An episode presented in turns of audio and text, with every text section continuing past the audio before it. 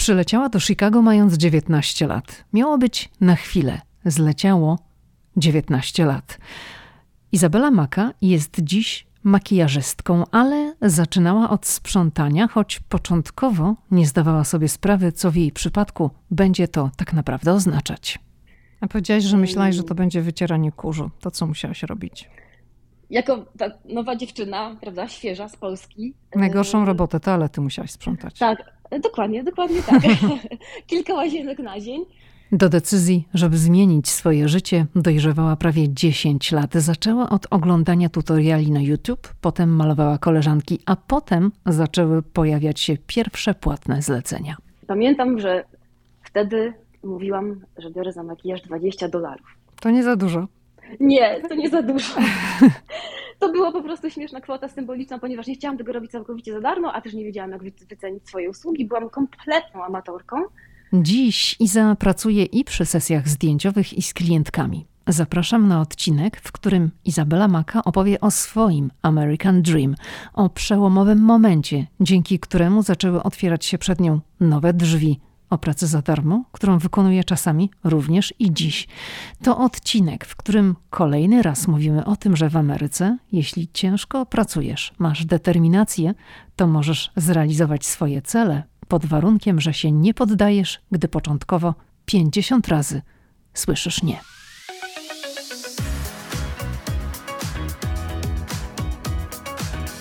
Hej, hej, tu Lidia Krawczuk-Los rzucił mnie do Waszyngtonu i to właśnie tu, w stolicy USA, powstaje ten podcast. Opowiadam w nim o Ameryce, o podróżowaniu po Stanach, a z moimi gośćmi rozmawiam o życiu w USA. Ameryka mnie fascynuje. Jeśli Ciebie także ciekawią Stany i lubisz słuchać inspirujących rozmów, to ten podcast Ameryka i ja jest dla Ciebie. Cześć Iza. Cześć Lidia. Iza, dziś zajmujesz się profesjonalnie wizażem, robieniem makijażu, ale nie od tego zaczynałaś swoją taką zawodową drogę w Stanach Zjednoczonych. Zatem, skąd się wzięłaś w Chicago i jakie były te twoje początki 19-20 lat temu, po tyle jesteś w USA? Tak? Yy, tak, zgadza się. Jestem wizerzystką, ale nie byłam nią od samego początku, a w Stanach jestem od 19 lat. Znalazłam się tutaj za sprawą mojego chłopaka, z którym wtedy się spotykałam. I e, cała jego rodzina e, wyemigrowała właśnie do Stanów i za którymś razem, kiedy on był właśnie w Polsce, e, namówił mnie do tego, żebym tutaj przyleciała do niego i zobaczyła, jak tu jest, jak się żyje, jak się mieszka.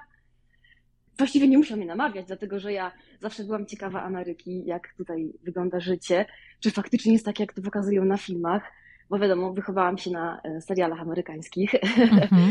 E, byłam zaintrygowana właśnie, jak to tutaj jest, czy faktycznie ludzie są wszyscy tacy uśmiechnięci, że te trawniki są tak elegancko e, przycięte. I właśnie w ten sposób w lipcu 2003 roku znalazłam się w Chicago. A powiedz Iza, czyli to było tak, że twój chłopak mieszkał w Stanach, tak? Tylko wychowywał się w Stanach, tylko przyjeżdżał do Polski, do swojej rodziny i tak się poznaliście, tak? E, poznaliśmy się w Polsce e, i w międzyczasie, kiedy właśnie byliśmy razem, jego rodzina wyemigrowała do Stanów. Aha, e, aha. I wtedy właśnie on też skończył szkołę, stwierdził, że się przenosi i powiedział mi, żebym przeniosła się z nim tutaj. A z jakiego miasta pochodzisz w Polsce? Ja pochodzę z Wołomina pod Warszawą. Jest to nieduże miasto. Okay. Słynie, wiemy z czego. Okay. Dobrze, to już nie będziemy się wdawać w szczegóły. No dobrze, to powiedz, to jest 2003 rok i przylatujesz od razu do Chicago. No jesteś młodą dziewczyną, jesteś po szkole średniej, tak? Dobrze rozumiem? Tak, tak, tak. Jaką szkołę skończyłaś średnią? E, skończyłam technikum młodzieżowe. Mhm. No i przyjeżdżasz, I... tak?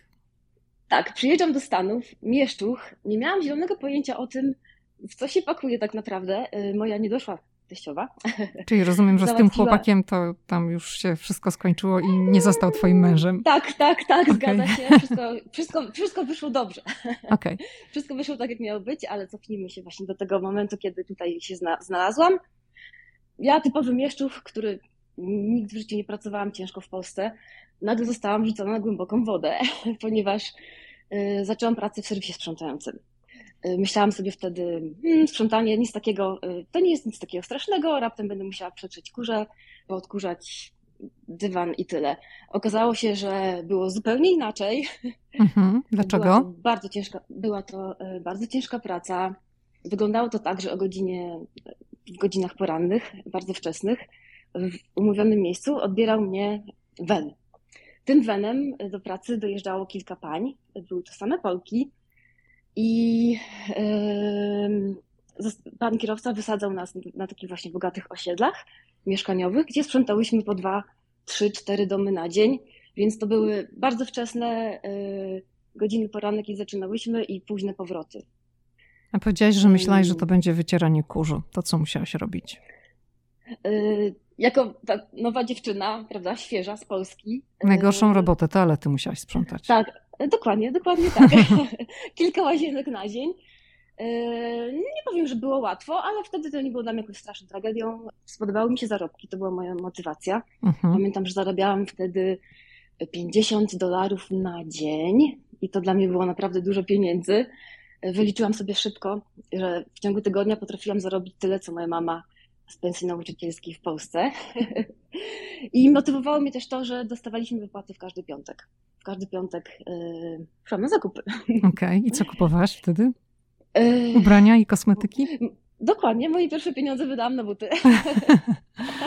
no dobrze, powiedziałaś, że nie zamierzałaś zostać w Stanach, przyjechałaś do swego chłopaka, twoja niedoszła teściowa załatwiła ci pracę, sprzątałaś. Ile to trwało?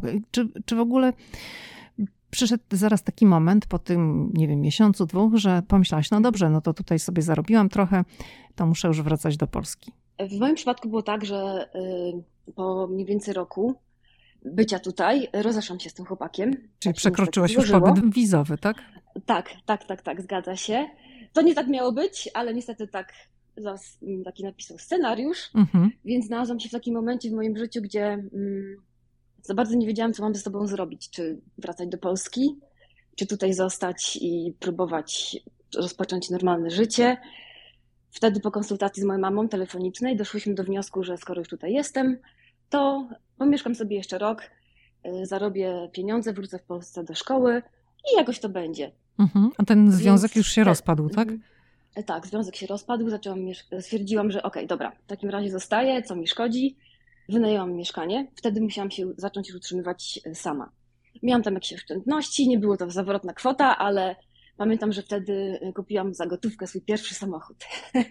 A powiedz, to skąd była w tobie taka siła? No bo ty byłaś 19-20-letnią dziewczyną, tak. która tak. no, przyjechałaś do chłopaka, no ale wasze drogi się rozeszły i Masz 20 lat i podejmujesz taką decyzję, że jednak zostajesz i walczysz o swoje. Skąd miałaś na to taką, wiesz, motywację, siłę, żeby to zrobić? Mm, przede wszystkim y, od samego początku, jak się zjawiłam w Stanach, poczułam się tutaj bardzo komfortowo. Mhm. Poczułam, że to jest miejsce, w którym, kurczę, mogę zostać i jednak działać, coś, pracować, żyć.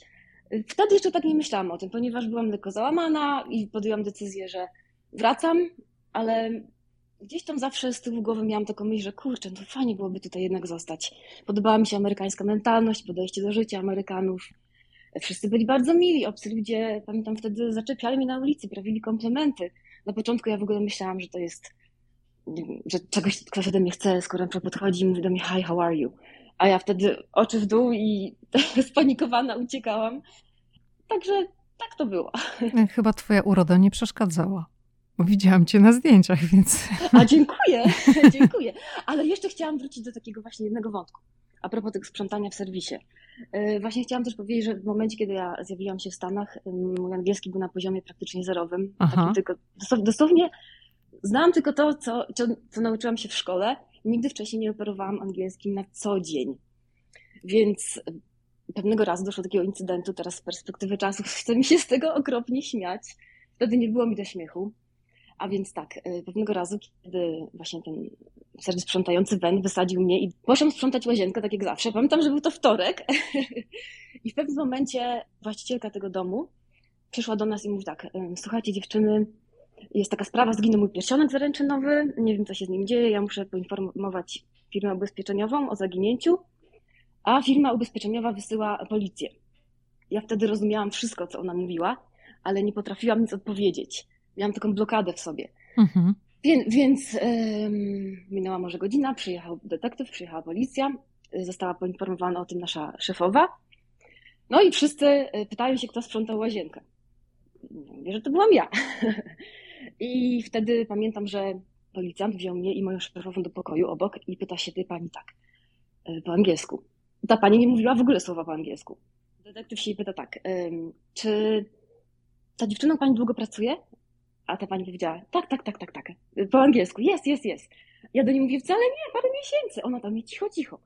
Po czym następne pytanie było takie, czy myślisz, że ta dziewczyna mogłaby coś ukraść? Moja szefowa odpowiedziała, jest, jest, jest, jest, jest. I ja wtedy się popłakałam. Mhm. popłakałam się. Detektyw powiedział, że jestem osobą, która mogła to ukraść. Przeszukali mój samochód, mnie przeszukali. Powiedział, że jeżeli znajdę ten pierścionek, to pójdę do więzienia. To było dla mnie tak strasznie traumatyczne przeżycie. Siedziałam na tym krześle, płakałam i oczami wyobraźni widziałam siebie, nie wiem, w więzieniu. Finalnie skończyło się to tak, że e, jednak pierścionek się znalazł. I nie był w łazience, no, tak? Nie był w łazience, gdzieś tam się znalazł w domu, ale to był moment, w którym ja po prostu powiedziałam, że e, muszę nauczyć się języka, bo ja nie mogłam wtedy się wytłumaczyć nawet z takiej prostej rzeczy. To był ten przełomowy moment, kiedy też postanowiłam po prostu przełamać swoją barierę językową i e, uczyć się angielskiego. Rozumiem, że ze słuchu, to znaczy byłaś w stanie zrozumieć, ale nie byłaś w stanie mówić. miałam sobie taką blokadę przed tym, że powiem coś nie tak, ktoś się będzie ze mnie śmiał. I to było takie nie do przezwyciężenia. Właśnie moment, w którym e, doszło do tego incydentu z pierścionkiem, był takim momentem, który po prostu zmusił mnie do tego, żebym zrobiła coś w tym kierunku, aby uczyć się języka. A Iza, chciałam wrócić do tego momentu, bo zaczęłaś mówić, że kiedy podjęłaś decyzję też po rozmowie z mamą, że może tam zostaniesz jeszcze rok czy tam dwa, trochę zarobisz i wrócisz do Polski, mówiłaś, że kupiłaś swój pierwszy samochód. Tak, tak, tak. Miałam jakieś tam małe oszczędności, wiadomo, więc y, pamiętam że wtedy, że y, Czyli nie przepuściłaś musiałam... wszystkiego na kosmetyki, ubranie nie, i buty? Nie, nie, nie. Ja zawsze, ja zawsze bardzo dobrze rządziłam się swoimi pieniędzmi. Coś tam wydawałam, wiadomo, nagradzałam siebie sama, ale też mm, oszczędzałam, ponieważ miał, to był mój cel, żeby zaoszczędzić, wrócić z jakimś budżetem do Polski i tam wystartować od nowa. Pamiętam, że tak, ten samochód szukałam w ogłoszeniu, ponieważ wtedy jeszcze nie było takich ogłoszeń internetowych w dzienniku związkowym Polonijnej Gazecie znalazłam ogłoszenie, że na sprzedaż jest Toyota Corolla 1996 rok. Szukałam największego grata, jaki tylko był dostępny do kupna, ponieważ wiedziałam, że i tak zostawię ten samochód tutaj. E, I kupiłam sobie swój pierwszy samochód. Pamiętasz, ile za niego zapłaciłaś?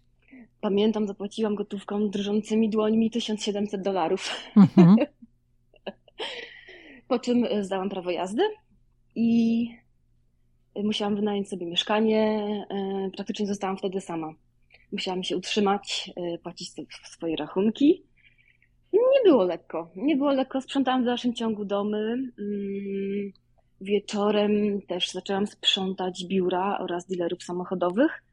I tak leciał mi czas. Czułam się troszeczkę samotna, ponieważ spędzając długie godziny w pracy, nie miałam praktycznie czasu na to, żeby zawierać jakieś nowe znajomości. I no nie było łatwo, zwłaszcza w okresie świątecznym. Ale y, często właśnie odwiedzałam polską dzielnicę, która już niestety nie istnieje, Jackowo. Tam mogłam poczuć na miastkę domu, poczuć się przez chwilę jak w Polsce, usłyszeć polski głos i przebywać wśród rodaków. To Iza, kiedy przyszedł ten moment, że ty sobie pomyślałeś, że jednak zostaniesz w Ameryce? No bo z tego, co mówisz, to najpierw miał być rok, dwa, że mimo, że to już przekroczyłaś ten pobyt wizowy, no to założyłaś, będę rok, dwa dłużej, zarobię trochę pieniędzy, wrócę do Polski i w Polsce coś zacznę działać. Tak, y, trzymałam się mojego planu y, cały czas, ale na mojej drodze los postawił mojego męża, którego poznałam całkowicie przypadkiem minęliśmy się na schodach klatki schodowej y, budynku, w którym mieszkałam. Mm, zaczęliśmy z sobą rozmawiać. Nasza, na początku nasza znajomość to była taka relacja typowo y, koleżeńsko-przyjacielska. Z czasem przerodziło się to w bardzo silne uczucie i stwierdziłam, że zostanę dla niego. Nie było mowy o tym, żeby wrócić do kraju, ponieważ Adam jest obywatelem i cała jego rodzina była tutaj, więc. Czy to jest Polak? E, tak, jest Polak, tak. Mhm. Amerykanin, Amerykanin polskiego Okej, okay, tak. dobrze. Mhm. Tak, decydujemy się na ślub, decydujemy się na to, żeby tutaj zostać. Właściwie ja, nie my, mhm. tylko ja. W dalszym ciągu sprzątałam. Mm, nie ukrywam, że był to bardzo dochodowy biznes, i, ale przyszedł taki moment w moim życiu, że poczułam, że nie chcę sprzątać cały czas. To byłam już prawie 30-letnią kobietą i pomyślałam sobie, kurczę, jest to jednak ciężka praca, do niczego to nie prowadzi. Owszem, jestem w stanie spłacić rachunki bez jakiegoś specjalnego oszczędzania, pozwolić sobie na wyjazd na wakacje, spłatę domu. Jednak nie czułam się spełniona yy, i szczęśliwa. Czyli sprzątałaś i było cię stać razem z mężem, żeby kupić dom. Tak, tak. Pamiętam pewnego razu podczas wizyty mojej mamy tutaj w, w Stanach, mama przywiozła ze sobą album zdjęciowy, na którym zobaczyłam siebie jako właśnie nastoletnią dziewczynę. To był dzień, w którym y, pracowałam na planie serialu Klan. Byłam, wtedy pierwszy raz w życiu ktoś mi zrobił profesjonalny makijaż i pamiętam, jak pomyślałam sama do siebie, siedząc właśnie w fotelu przed lustrem, y, że kurczę, ta dziewczyna ma taką fajną pracę, fajnie byłoby kiedyś może coś takiego robić. Ale minęło tyle lat, wiadomo. I... Poczekaj, poczekaj, co ty robiłaś na planie klanu? On, planie klanu, y, tego dnia grałam jakiś epizod. Dorabiałam sobie y, w Polsce jako statystka filmowa Aha. w reklamach i w serialach. I tego właśnie dnia padło na mnie, że ja będę miała do powiedzenia dwa zdania, czyli to już się liczy jako epizod. Pamiętasz, jakie to były zdania? E, pamiętam, że to była scena w jednym z hoteli, to był chyba hotel europejski w Warszawie. I aktorka, która grała panią Lubicz, podeszła do profesora po wykładzie. Ja byłam, grałam studentkę i to, ach kurczę, nie pamiętam dokładnie, ale musiałam powiedzieć coś takiego, że pański wykład zrobił na mnie piorunujące wrażenie. Okay.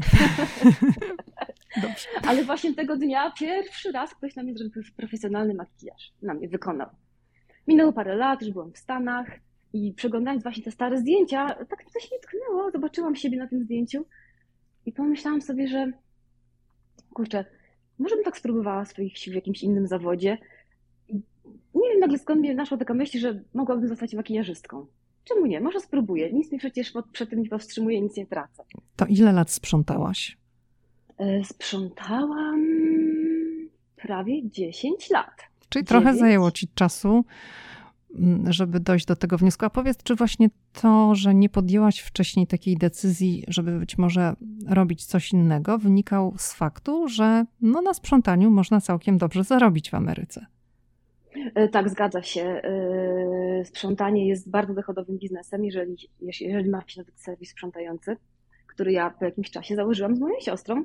Pracowałyśmy mhm. tylko we dwie, czasami pomagała nam koleżanka, jedna, jedna znajoma, ale jest to naprawdę bardzo dochodowy biznes. Czyli rozumiem, że po prostu już wtedy nie, nie jesteś zatrudniana, tak jak mówiłaś, że przyjeżdżał pan samochodem i ileś kobiet rozwoził do dzielnicy, w której no, były domy do posprzątania, tylko już same mm, dostawałyście zlecenia i to, co zarobiłyście, było tak. dla was. Tak, tak. Mhm. Codziennie mhm. miałyśmy wypłatę. Okej. Okay. Czyli postanowiłaś jednak pójść w inną stronę, że mimo, że to było dobre, dobrze płatne zajęcie, to jednak chciałaś czegoś więcej. I ten wizaż gdzieś tam się pojawił. Tak, wizaż gdzieś tam się pojawił. Na początku pamiętam, że oglądałam tutoriale na YouTube, patrzyłam jak e, dziewczyny wykonują makijaż, zaczęłam próbować czegoś na sobie, e, testować różnego rodzaju kosmetyki. Było to wtedy takie hobby. Ja wtedy jeszcze nie myślałam o tym, że kiedyś rozwinie się to tak, jak się to rozwinęło. Ale ciągle jeszcze sprzątałaś. Tak rozumiem, że to w tym czasie tak, tak sprzątałaś tak, tak. i gdzieś tam już kminiłaś, a co by tutaj innego robić? Może ten wizaż, tak? Tak, tak, tak. Mhm. Zgadza się, zgadza się. Cały czas sprzątałam. Yy, ale właśnie zainteresowałam się makijażem. Po pewnym czasie otworzyłam tam stronkę na Facebooku, założyłam sobie i oferowałam swoje usługi koleżankom. Malowałam je za darmo. Koleżankę, siostrę, siebie i pamiętam, że po paru takich razach, kiedy pomalowałam kogoś, dostawałam wiadomości z zapytaniem o to, ile kosztuje mi makijaż, dlatego że komuś tam się spodobał. I pamiętam, że wtedy mówiłam, że biorę za makijaż 20 dolarów. To nie za dużo. Nie, to nie za dużo.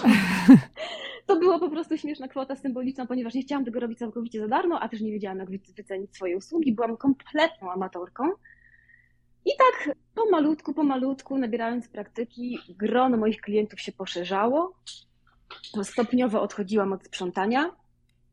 Było tego coraz mniej, coraz więcej zarabiałam pieniędzy właśnie na makijażach. I brałaś lepsze stawki, tak? Brałam lepsze stawki, tak. Czułam się wtedy bardzo taka spełniona. Pomyślałam sobie, kurczę, wychodzi mi to naprawdę, naprawdę mi to wychodzi. Jednak po pewnym czasie znowu przyszedł taki moment, gdzie pomyślałam sobie, cholercia, a, to nie powinnam tego powiedzieć, tak? Jest okej, okay. jest okej. Okay. Wtedy właśnie poczułam e, się, że znowu stoję w miejscu i chciałam od życia czegoś więcej. Chciałam wyjść z mojego ciemnego kącika, że tak powiem, ponieważ wykonywałam makijaże w swoim domu, w kuchni. W tym momencie jestem już właścicielką małego studia, ale to były takie moje początki i pomyślałam sobie, że fajnie byłoby brać udział w sesjach zdjęciowych. Zapytałam się mojej koleżanki, e, która wtedy już właśnie pracowała jako dosyć popularna wizerzystka polonijna w Chicago, cóż takiego mm, powinnam zrobić, żeby dostać się do pracy na sesji zdjęciowej.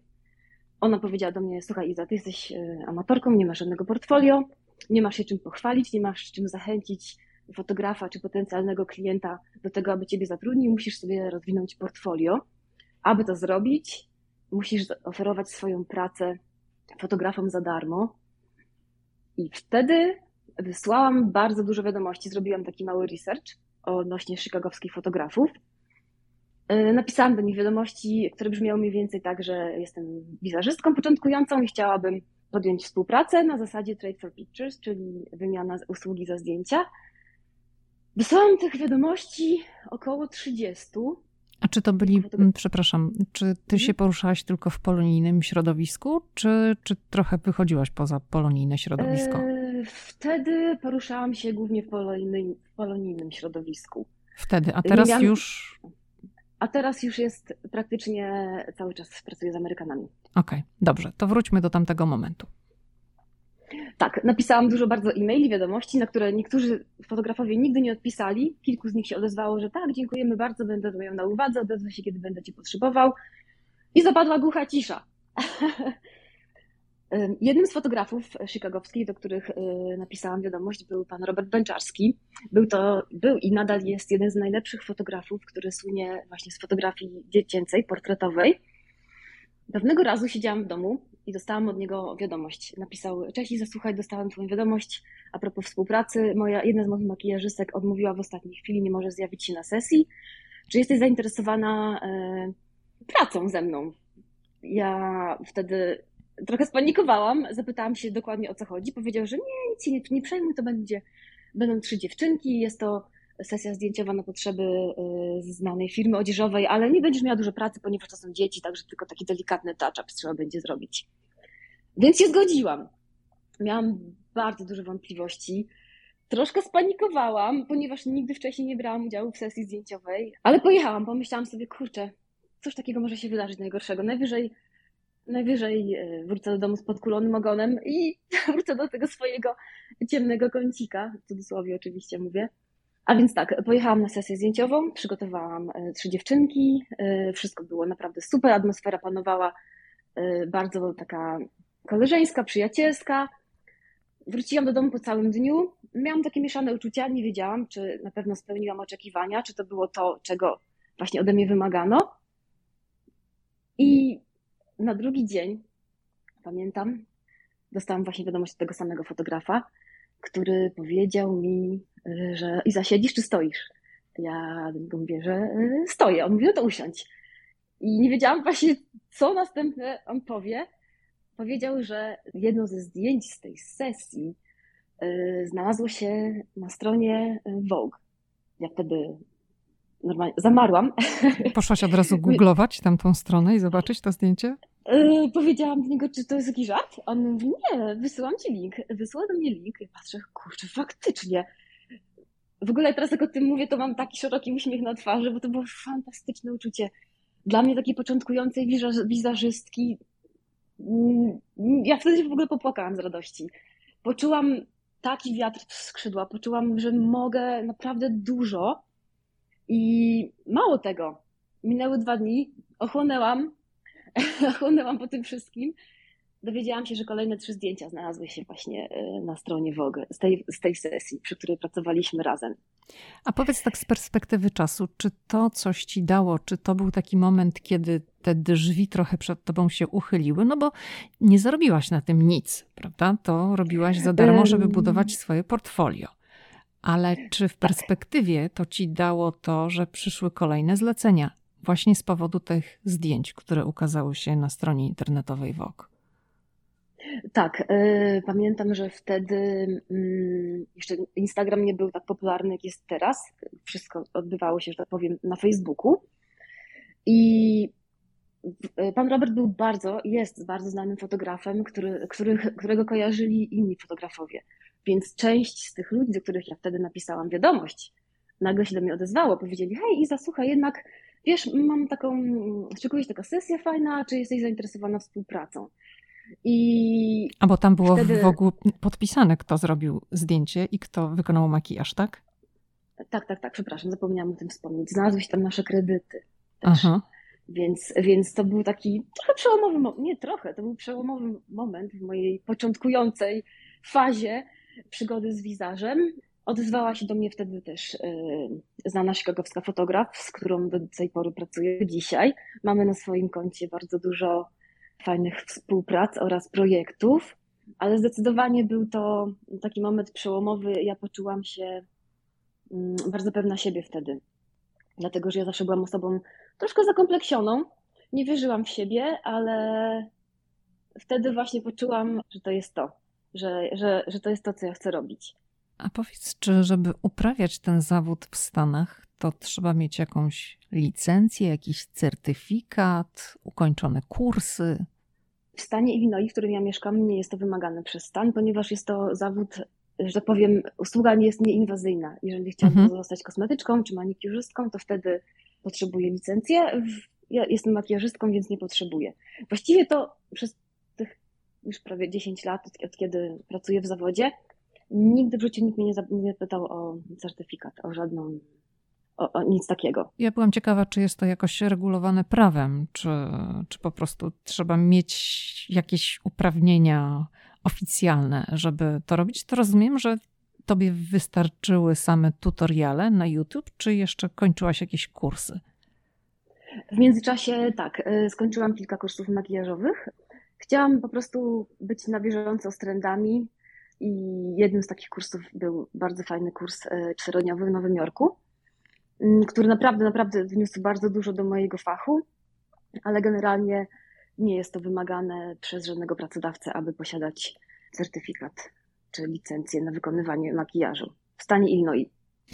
No tak, wiadomo, co stan to są inne przepisy. Chciałbym, Iza, żebyśmy porozmawiały trochę tak chwilę o takim aspekcie, że w Ameryce no to nikt ci drzwi do kariery nie otwiera zazwyczaj, że nie jest łatwo i przychodzą takie przełomowe momenty, tak jak w Twoim przypadku, ale czasami to trzeba wchodzić oknem, czyli czasem, żeby właśnie dostać pracę, trzeba wypełnić dziesiątki aplikacji, jak ty wysyłałaś maile i na początku nikt się nie odezwał i był pod ścianą, bo ten fotograf tak naprawdę był pod ścianą, bo ktoś zrezygnował i to było twoje takie, wiesz, moment, kiedy wykorzystałaś swoją szansę. Czyli no, czasem ludzie muszą wysłać 50 aplikacji i dopiero 51 przynosi jakiś skutek. Czy ciebie Stany nauczyły właśnie tego, że, że trzeba tak próbować ileś razy, ileś razy, że musisz ileś razy usłyszeć, nie żeby w końcu usłyszeć tak? E, tak, e, Stany Zjednoczone są krajem, w którym każdy może spełnić swoje marzenie, tylko trzeba sobie na to naprawdę ciężko zapracować. E, wyjść na przekór e, swoim niepowodzeniom, e, traktować wiele porażek jako lekcje, ale się nie poddawać i ciężką, konsekwentną pracą pomału dążyć do celu. Czyli rozumiem, że ta sesja, ta sesja dla fotografa, który poprosił cię, żebyś pomalowała, zrobiła makijaże dzieciom, to był taki moment y, przełomowy, tak? Czyli już skończyłaś wtedy z malowaniem klientek, dziewczyn na imprezy, na jakieś takie no, robienie mm, okolicznościowych makijaży, czy, czy, czy jak właściwie ty teraz pracujesz? E, teraz jestem e, tak zwany freelancer, czyli pracuję sama dla siebie, e, sama załatwiam sobie kontrakty, sama szukam klientów, albo oni szukają mnie. I w tym momencie, z perspektywy czasu, stwierdzam, że dużą pomocą w mojej branży jest posiadanie profilu na Instagramie. Tak samo jak kiedyś y, ważne było posiadanie portfolio strony internetowej, po to, aby wyglądać zachęcająco i profesjonalnie dla potencjalnego klienta, czy też prywatnych y, klientów. Teraz ważne jest posiadanie profilu na Instagramie. Jest to naszym portfolio w tym momencie. A czy y, teraz głównie zajmujesz się właśnie malowaniem tak prywatnych no, dziewczyn, kobiet, które potrzebują makijażu na jakieś wyjście, na imprezę, no to tam na co potrzebują? Czy to są sesje? Czym się głównie zajmujesz w tej chwili? To znaczy, kogo malujesz w jakich okolicznościach? Y, zajmuję się wszystkim. Y, maluję prywatnych klientów na różnego rodzaju imprezy okolicznościowe, maluję modelki do sesji zdjęciowych. Nawiązałam kilka współprac z agencjami y, modowymi. Maluję klientów do różnego rodzaju występów, eventów, występów scenicznych, wszystkiego po trochu. A jak to się stało, jak to się zaczęło, że no zaczęłaś też malować polskie gwiazdy, które przylatują do Chicago na, na koncerty dla Polonii? Y, tak, tutaj znowu hmm, była taka e, śmieszna sytuacja, ponieważ siedziałam sobie wieczorem e, przed telewizorem, nagle zadzwoni do mnie telefon, e, odbieram, słyszę w głosie mężczyznę, który mówi tak, no cześć, zasłuchaj z tej strony taki, taki, Doda jest w Chicago i wiesz, ona potrzebuje makijaż, dlatego że gdzieś tam dzisiaj była, nie jest zadowolona, a jutro ma tylko wywiad w radiu, więc pomyślała sobie, że zaryzykuje i wypróbuje nową osobę i pyta się mnie, czy dam radę być rano w jej hotelu o godzinie dziewiątej. Ja wtedy myślałam, że normalnie znowu ktoś sobie ze mnie robi jakieś żarty. Dlaczego ta Doda, którą cała Polska zna, nagle potrzebuje makijaż i to ma być, ja mam być osobą, która ten makijaż jej wykona. Długo nie myśląc, powiedziałam, ok, dobra, będę, gdzie? No i wysłał mi adres, powiedział, o którym mam być godzinie, po czym ja się rozłączyłam i sobie myślę, o nie, co ja zrobiłam? przecież to się na pewno skończy jakimś niepowodzeniem. Oczywiście jechałam tam okropnie zestresowana. Okropnie. Ale co myślałaś sobie, że ona jest jakaś chimeryczna i nie będzie jej się podobać i tak dalej, będzie miała fochy? Tak, tak, tak. Pomyślałam sobie, kurczę, gwiazda tego pokroju już na pewno miała robiony makijaż nie przez jedną fantastyczną makijażystkę. Ja na pewno zrobię coś nie tak i to w ogóle będzie jedną wielką katastrofą, y, ale z drugiej strony pomyślałam sobie tak, zaraz, zaraz, zaraz jak tam nie pojadę, to się nie przekonam, jak to się skończy. Zrobię, wykonam swoją pracę najlepiej, jak potrafię i zobaczymy, jak to się wszystko rozwikła. I pamiętam, że wtedy wyszedł po mnie właśnie Rafał, menadżer Dody. Jechaliśmy w windzie hotelowej na, do jej pokoju. Stałam pod ścianą i on w pewnym momencie mówi mnie tak Iza, co ty masz taką minę? Tutaj nikt cię nie zamorduje. A ja do niego, a czy ty mówisz? Ja w ogóle nie wiem, o czym ty mówisz. I strasznie się denerwowałam po pięciu minutach, od kiedy Doda weszła do pokoju, okazało się, że w ogóle nie było czym, ponieważ była przesympatyczna. Przesympatyczna w ogóle. Okazało się, że niepotrzebnie się stresowałam. Zaczął się nam od razu temat na temat tego, jak obydwie boimy się latać samolotem, jaką mamy fobię. I później już wszystko poszło gładko. I to był ten moment taki przełomowy, że od tego, że zaczęłaś malować polskie gwiazdy, od Dody się zaczęło? Y, myślę, że tak, że zaczęło się od Dody, dlatego że tutaj wszyscy się znają, wiadomo, organizatorzy polonijnych imprez, właściciele sal, sal koncertowych, więc myślę, że to właśnie ten moment też był takim momentem, kiedy otworzyło się przede mną więcej drzwi i bardzo się cieszę, że tak się stało, ponieważ bardzo lubię swoją pracę, ale nigdy nie traktuję osób sławnych jakoś inaczej. Wszystkie osoby, z którymi pracuję, traktuję jednakowo. Iza, a wcześniej zadam Ci takie pytanie, kim są Twoi klienci, Twoje klientki? Czy Ty pracujesz w środowisku polonijnym i powiedziałaś, że głównie teraz to w zasadzie pracujesz z Amerykanami. To jak to się stało? Jak przeszłaś z tej pracy właśnie tylko dla osób ze środowiska polonijnego do pracy z, z Amerykanami, z innymi ludźmi, nie tylko z Polakami? W dalszym ciągu w weekendy wykonuję makijaże okolicznościowe i jest to głównie e, klientela polonijna. Natomiast w ciągu tygodnia e, zajmuję się pracą z modelkami i pochłania to 75% e, mojej pracy. Są to właśnie amerykańskie, amerykańskie agencje modelingowe. Jak docierałaś do tych agencji? Też właśnie wysyłając nieskończoną ilość maili, wysyłając swoje oferty. Po prostu mnie ciekawi ten moment przejścia, wiesz, żeby wyjść mhm. poza polonijne środowisko. Tak więc na początku, tak jak wspomniałam, zaczęłam pracę za darmo z różnego rodzaju, e, przy różnego rodzaju sesjach zdjęciowych, gdzie poznałam bardzo dużo ludzi, począwszy od fotografów, poprzez stylistów, poprzez e, fryzjerów oraz same modelki. I w tym momencie im więcej pracowałam, im więcej ludzi poznawałam, dostawałam więcej zleceń. I czasami to były zlecenia e, niepłatne, po czym pojawiła się tam jakieś pieniądze, ale ja się nigdy nie kierowałam tym, żeby właśnie za wszelką cenę iść tylko na zlecenia, które są y, wynagradzane. Chciałam, żeby jak najwięcej ludzi się o mnie dowiedziało, żebym poznała jak najwięcej ludzi i zaczęli mnie e, wszyscy polecać. A czy dalej zdarza ci się jeszcze czasami pracować za darmo, czy to już nie jest etap ten? Y, tak, zdarza mi się pracować za darmo. Y, godzę się na tego typu współpracę w momencie, kiedy widzę, że z danego projektu będę miała jakąś korzyść, niekoniecznie finansową. Jaką?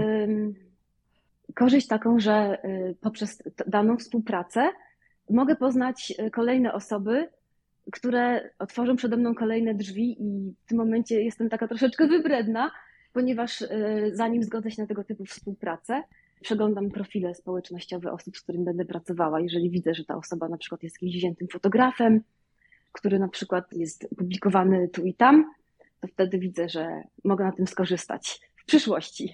A czy to jest częsta praktyka w Twoim środowisku, w, w tej branży, że, że właśnie tak się dzieje? Że czasem trzeba po prostu no, zrobić jakąś usługę, tu w tym przypadku makijaż za darmo, po to, żeby zdobyć nowe zlecenia, które potem będą płatne. Tak, tak, zdecydowanie w moim przypadku jest to praktyka i praktyka jest najlepszą szkołą. Zawsze to powtarzam i będę powtarzała, ponieważ możemy skończyć naprawdę najlepsze kursy, yy, mieć naprawdę wysokie kwalifikacje, jednak yy, praktyka to jest, jest niezastąpiona i bezcenna, yy, myślę, w tej branży. Dobrze, to porozmawiajmy może trochę o trendach w makijażu na ten sezon. Nagrywamy podcast w październiku 2022. To co jest trendy w makijażu? Trendy w makijażu jest w tym momencie tak zwany soft glam, czyli jest to y, gładka skóra. Już do lamusa odeszło mocne konturowanie twarzy oraz ciemne, zaznaczone czarną krechą brwi, typu Kim Kardashian make-up. W tym momencie bardzo naturalny makijaż jest trendy i to jest sprawdza się to świetnie podczas sesji zdjęciowych oraz dużo panien młodych, z którymi pracuję, e, robi właśnie request na tego typu makijaż. Czyli rozświetlona gładka cera, usta nude, wszystkiego jak najmniej. Ale brwi są teraz takie, wiesz, ja, ja zauważam, że teraz jest taki trend, że te brwi to trzeba mieć takie duże. Tak, tak, uwielbiam ten trend. Czasami jak widzę modelkę z takimi brwiami, to normalnie od razu jej mówię, że słuchaj, nie daj nikomu nigdy w życiu dotknąć się do twoich brwi, bo one są przepiękne i mam w ogóle chyba z 20 różnych produktów do stylizacji brwi. Uwielbiam ten trend. Ale co się ja stało? Bo zawsze... wiesz, pamiętasz, hmm? kiedyś to była taka kreseczka brwi, takie krzaczaste tak. to były no, no, nie, absolutnie. Tak, tak, tak. Tak, tak, tak, trendy się zmieniają, ale jeszcze właśnie chciałam tutaj powiedzieć, że moim ulubionym rodzajem makijażu, wykonywanym rodzajem makijażu jest właśnie naturalny makijaż. E, opanowałam to praktycznie, e, praktycznie tę sztukę do perfekcji poprzez właśnie e, pracowanie z modelkami i agencjami, które do swojego portfolio potrzebowały mieć jak najbardziej naturalny make-up, czyli tak zwany make-up no make-up. Mhm. Ten makijaż jest, ale ma być niewidoczny. I naprawdę to mi tak dużo dało w tym momencie praktycznie 90% moich klientek chce tego typu makijaż oraz polecam je dalej dziewczynom, które też chcą mieć tego typu makijaż. I ten makijaż musi być trwały i dopracowany. Wykonanie tego typu makijażu zajmuje mi czasami ponad godzinę, pomimo tego, że to nie jest mocny makijaż. Czyli niby nie ma, niby go ma nie być, nie być widać, a godzinę trzeba spędzić tak, godzinę trzeba spędzić na przygotowaniu twarzy. W co właśnie przypadku, zajmuje tyle czasu? E, przygotowanie twarzy jest e, podstawą e, udanego makijażu. Zajmuje mi to 5-10 minut. Następnie najwięcej czasu zajmuje mi aplikacja podkładu, który ma wyglądać tak, że jakby był zlany ze skórą. On ma być praktycznie niewidoczny. To jest to. Ale czy to jest kwestia produktu, czy to jest kwestia techniki nakładania? Jest to kwestia i produktu, i techniki nakładania. Każdy ma inny rodzaj skóry. Nie każdy produkt potrafi współgrać z daną e, cerą. Ja mam szeroką gamę różnego rodzaju produktów. Zanim przejdę do robienia makijażu, przeprowadzam krótki wywiad z klientką, pytam się jej, czy ma jakieś alergie, czy ma reakcje na różnego rodzaju kosmetyki, jaki ma rodzaj cery i na tej podstawie dobieram produkt oraz podkład. Aplikacja jest bardzo, bardzo e, ważną częścią e, wykonywania makijażu typu make-up, no make-up. Dobrze, a powiedz Iza, czym różni się makijaż Amerykanek od makijażu Polek? Bo tak na moje oko to Amerykanki się mniej malują. Jak uważasz? Tak, Amerykanki się mniej malują i po wielu latach pracy z Amerykankami oraz e, z Europejkami stwierdzam, że Amerykanki są mniej wymagającą klientelą. Po prostu, nazwę to potocznie, są zadowolone ze wszystkiego, czego się nie wykona. Mhm. Polki są bardziej wymagającą częścią klienteli, wiedzą, e, czego chcą i ten makijaż mimo wszystko musi być, tak powiem, mocniejszy. Bardziej wyrazisty. Mhm. Bardziej wyrazisty, tak. Mhm. Amerykanki zazwyczaj, powiedzmy, siada klientka, Amerykanka mówi tak, oczywiście hi, how are you, small talk na początek. Tak jest. Czyli krót, tak, krótka pogawędka o niczym, na, na pierwsze przełamanie lodów, po czym yy, przechodzę do, do robienia makijażu, zazwyczaj mówi tak, a, rób co chcesz, I trust you. A w momencie, kiedy siada Polka na moim krześle, otwiera telefon i wyciąga 20 zdjęć inspiracji i każdy z tych, każdy z tych zdjęć jest inne.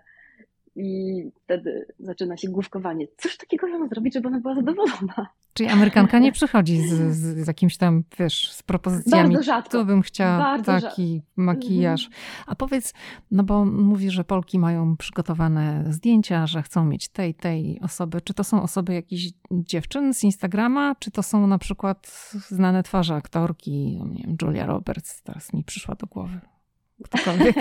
są, są to zazwyczaj zdjęcia z Pinterest albo są to zdjęcia z, mojego, z, mojego, z mojej strony.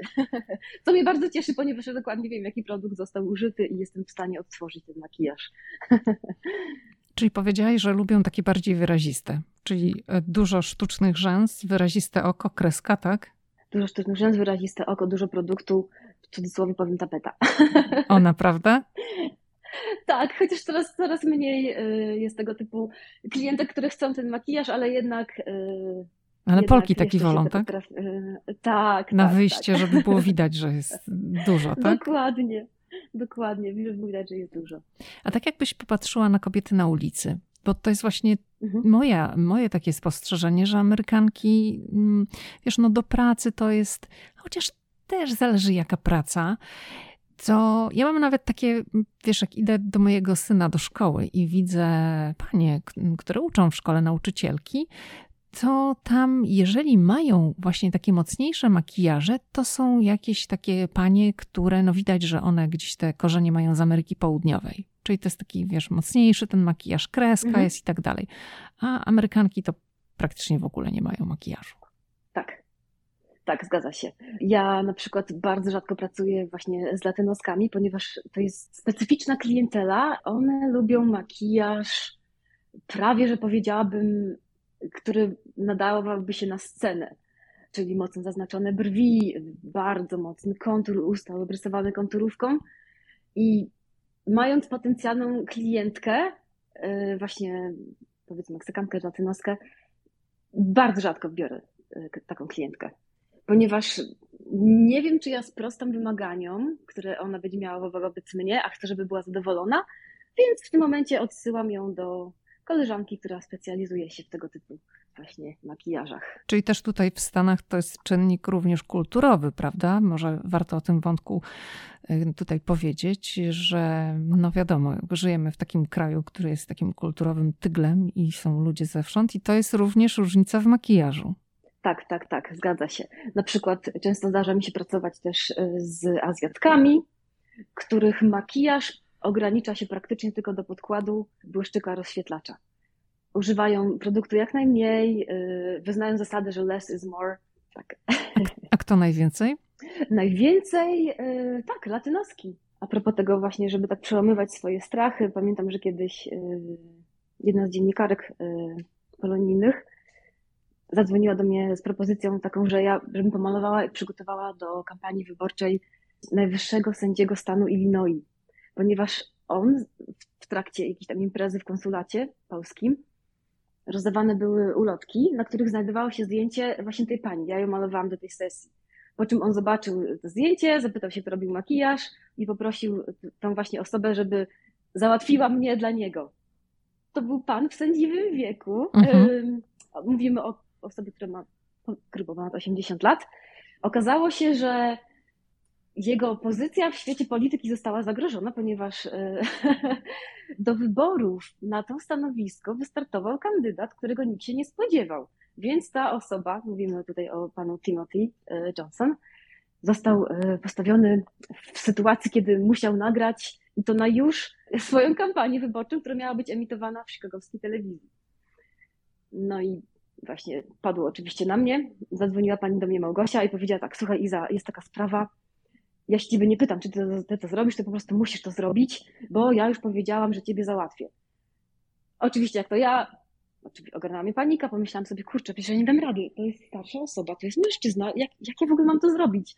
To było, mm, myślałam, że mnie to przerośnie, ale oczywiście musiałam się zgodzić. Pojechałam mm, pod budynek y, sądu stanu Illinois, federalny, i czekał na mnie tam, pamiętam do dzisiaj, szeryf o nazwisku Morales. Zszedł na dół z moim zdjęciem, y, popatrzył na mnie, ja na niego, nasz wzrok się spotkał, podszedł, zapytał się, czy mam na imię Izabela, powiedziałam, że tak. I wprowadził mnie bocznym wejściem do windy, która była tylko i wyłącznie przeznaczona dla świadków koronnych i dla sędziów. Wjechałam tą windą na dwudzieste któreś piętro i tam kazali mi się rozłożyć z moim właśnie make-up kit i poczekać na sędziego, który zaraz miał się zjawić. E, chodziłam w tej wersji, pamiętam, wokół tego okrągłego stołu, sobie myślałam, Jezu, to jest w ogóle, co ja tu robię? Jeszcze mam czas, żeby uciec. Ale oczywiście okazało się, że nie miałam czym się kompletnie przejmować. E, przyszedł pan sędzia do pokoju. Oczywiście zaczęła się e, pogawędka o niczym. Powiedział, że bardzo lubi Polaków i jest bardzo wdzięczny za to, że przyjechałam i powiedział, że make me look younger. Miał wyglądać młodziej. Ja tak patrzę, ojej, no pan 80 plus, ciemnoskóry. No dobra, więc zaczęłam, przeszłam do, do swojej pracy. To był naprawdę, ten makijaż zajął mi 10 minut. To były takie dosłownie, ja na to mówię touch-ups, czyli przykryłam jakieś tam niedoskonałości tu i tam. Przeczesałam mu włosy, połowę z tego czasu, który tam spędziłam, przegadaliśmy i, i tak, tak to się skończyło. Zobacz, następnie minął może tydzień, dwa. Kampania wyborcza ukazała się właśnie na, na wizji. Wygrał y, kampanię, znowu objął stanowisko na kolejnych kilka lat.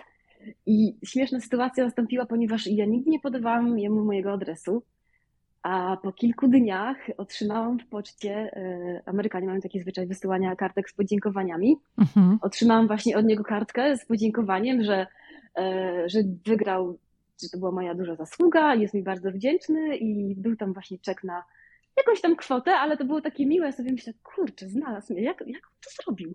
Myślę, ale to było naprawdę... Mhm. tak, tak. Mają swoje sposoby. Jasne. A słuchaj, właśnie, bo tutaj taki wątek ciekawy wyszedł nam przy okazji, bo powiedziałaś, że to mhm. był pan ciemnoskóry, czyli czarnoskóry, rozumiem, tak? Tak, tak. I tak sobie pomyślałam, że to jest właśnie takie kolejne wyzwanie dla makijażystki w Stanach Zjednoczonych, dla wizerzystki, ponieważ masz do czynienia z bardzo różnymi typami skóry i odcieniami tak. skóry. Musisz mieć tych kosmetyków naprawdę bardzo tak. dużo.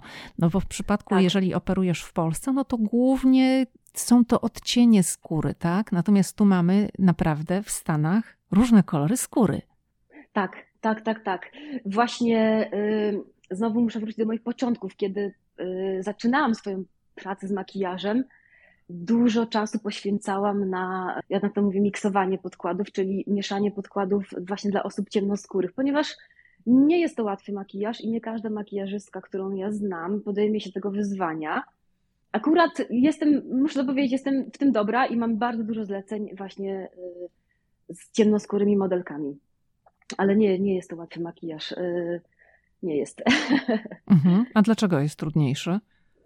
Jest trudniejszy, dlatego że mm, ciemno, właśnie ciemnoskóre osoby mają bardzo duże przebarwienia, jeszcze ciemniejsze niż ich skóra.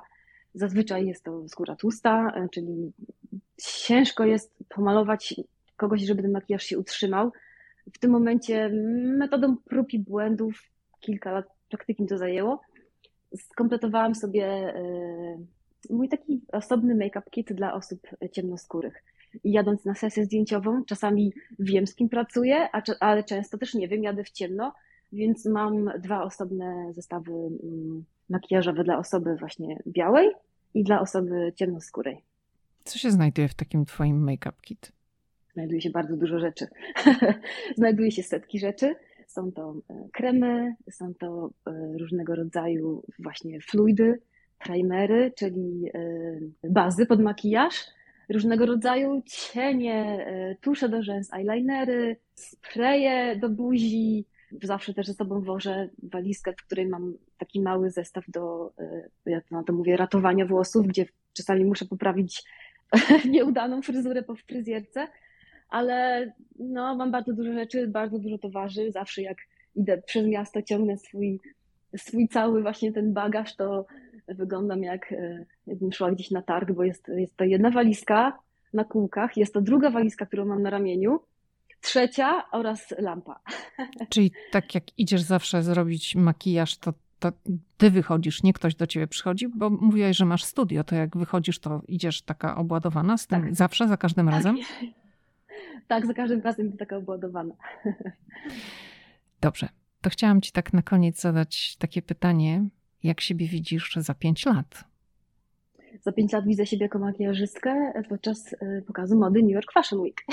To jest Twoje to największe marzenie? Tak, w tym momencie jest to moje marzenie. Chciałabym poczuć, nieraz już pracowałam podczas różnego rodzaju produkcji, nagrań do teledysków i pokazów właśnie mody, ale nie wiem, New York, New York Fashion Week jest owiany właśnie taką otoczką takiego luksusu i chcę poczuć to na własnej skórze, jak to jest. Chociażbym miała tylko stać tam i nawet trzymać pędzle dla, dla światowej sławy makijażystki, jaką powiedzmy jest Pat McGrath. Chciałabym właśnie znaleźć się na backstage'u takiego New York Fashion Week. A czy robisz coś w tym kierunku, żeby to marzenie spełnić? Czy po prostu sobie marzysz? Tak. Zawsze, kiedy poznaję modelkę, pytam się jej, czy jest z Chicago, czy jest z Nowego Jorku, czy jest z Los Angeles.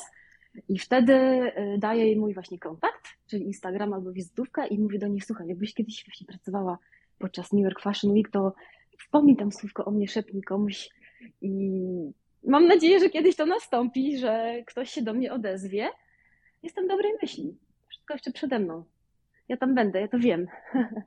I ten optymizm bardzo mi się podoba, taki amerykański. To w Ameryce się nauczyłaś tego, że trzeba dążyć do celu? W Polsce też taka byłaś, czy to tutaj? Mm, wydaje mi się, że tutaj, dlatego że zostałam rzucona na głęboką wodę i naprawdę na wszystko musiałam ciężko sama pracować od samego początku. Tak to owocuje. W ogóle zawsze byłam taką osobą, że jak sobie coś ubzduram, to wcześniej czy później ja wiem, że, to do, do, że ja to będę miała. tak samo jest w przypadku teraz tego New York Fashion Week. Ja wiem, że tam będę. Zajmie mi to rok, dwa, może dziesięć, nie wiem, ale, ale będę tam. Izabela Maka była gościem podcastu Ameryka i ja. Bardzo dziękuję Ci za rozmowę. Dziękuję, było mi bardzo miło.